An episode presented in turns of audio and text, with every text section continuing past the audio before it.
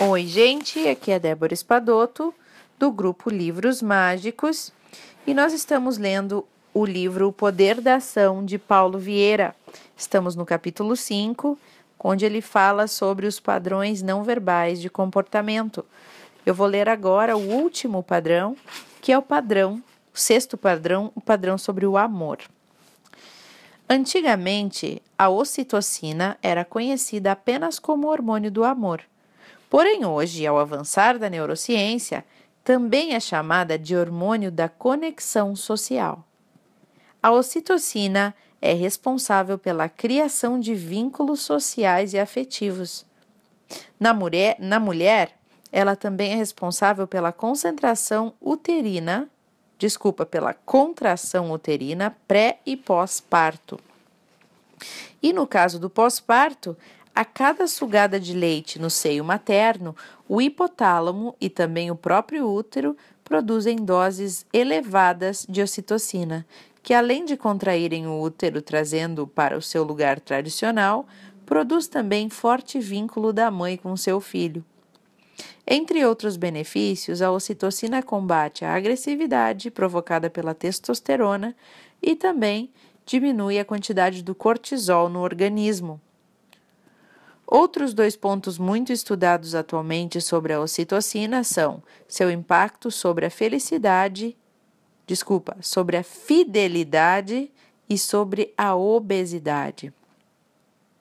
No tocante à fidelidade, um estudo feito na Universidade de Bonn pelo neurocientista Dr. René Hurleman, Hurleman com 40 homens, homens heterossexuais, sugere que doses elevadas de ocitocina promovem a fidelidade conjugal através de uma maior conexão emocional positiva entre o homem e a sua parceira.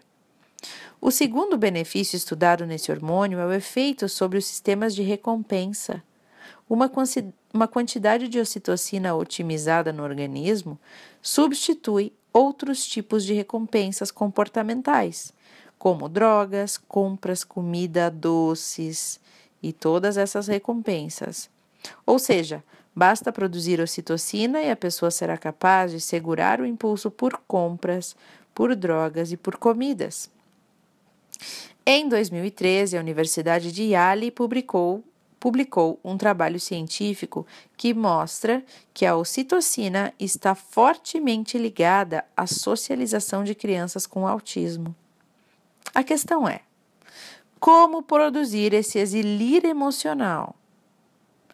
Para produzir a ocitocina em quantidade restauradora, atenção, isso é importante para você. É necessária uma comunicação não verbal e verbal de amor próprio e de amor aos outros mais próximos, como família, parentes, amigos íntimos.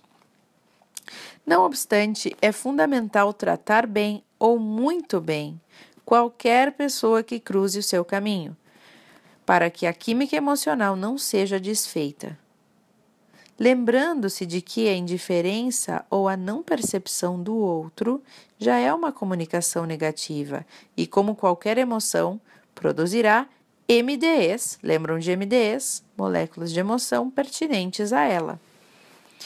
Conseguimos a ocitocina com o abraço de 40 segundos. Você tem dado abraços nas pessoas que ama, na sua família?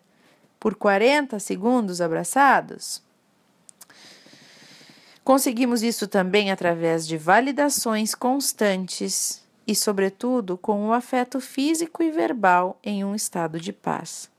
Ou seja, ao nos dedicar aos exercícios para conquistar os outros cinco padrões, exceto este sexto, o amor. Desculpa. Ele vem como uma consequência de benefícios maravilhosos para a sua vida. É como se fosse um brinde ou um prêmio por atingir um objetivo pelo qual você trabalhou com tanta disposição e força. Acabamos de ver seis padrões emocionais criados por padrões verbais e não verbais de comunicação.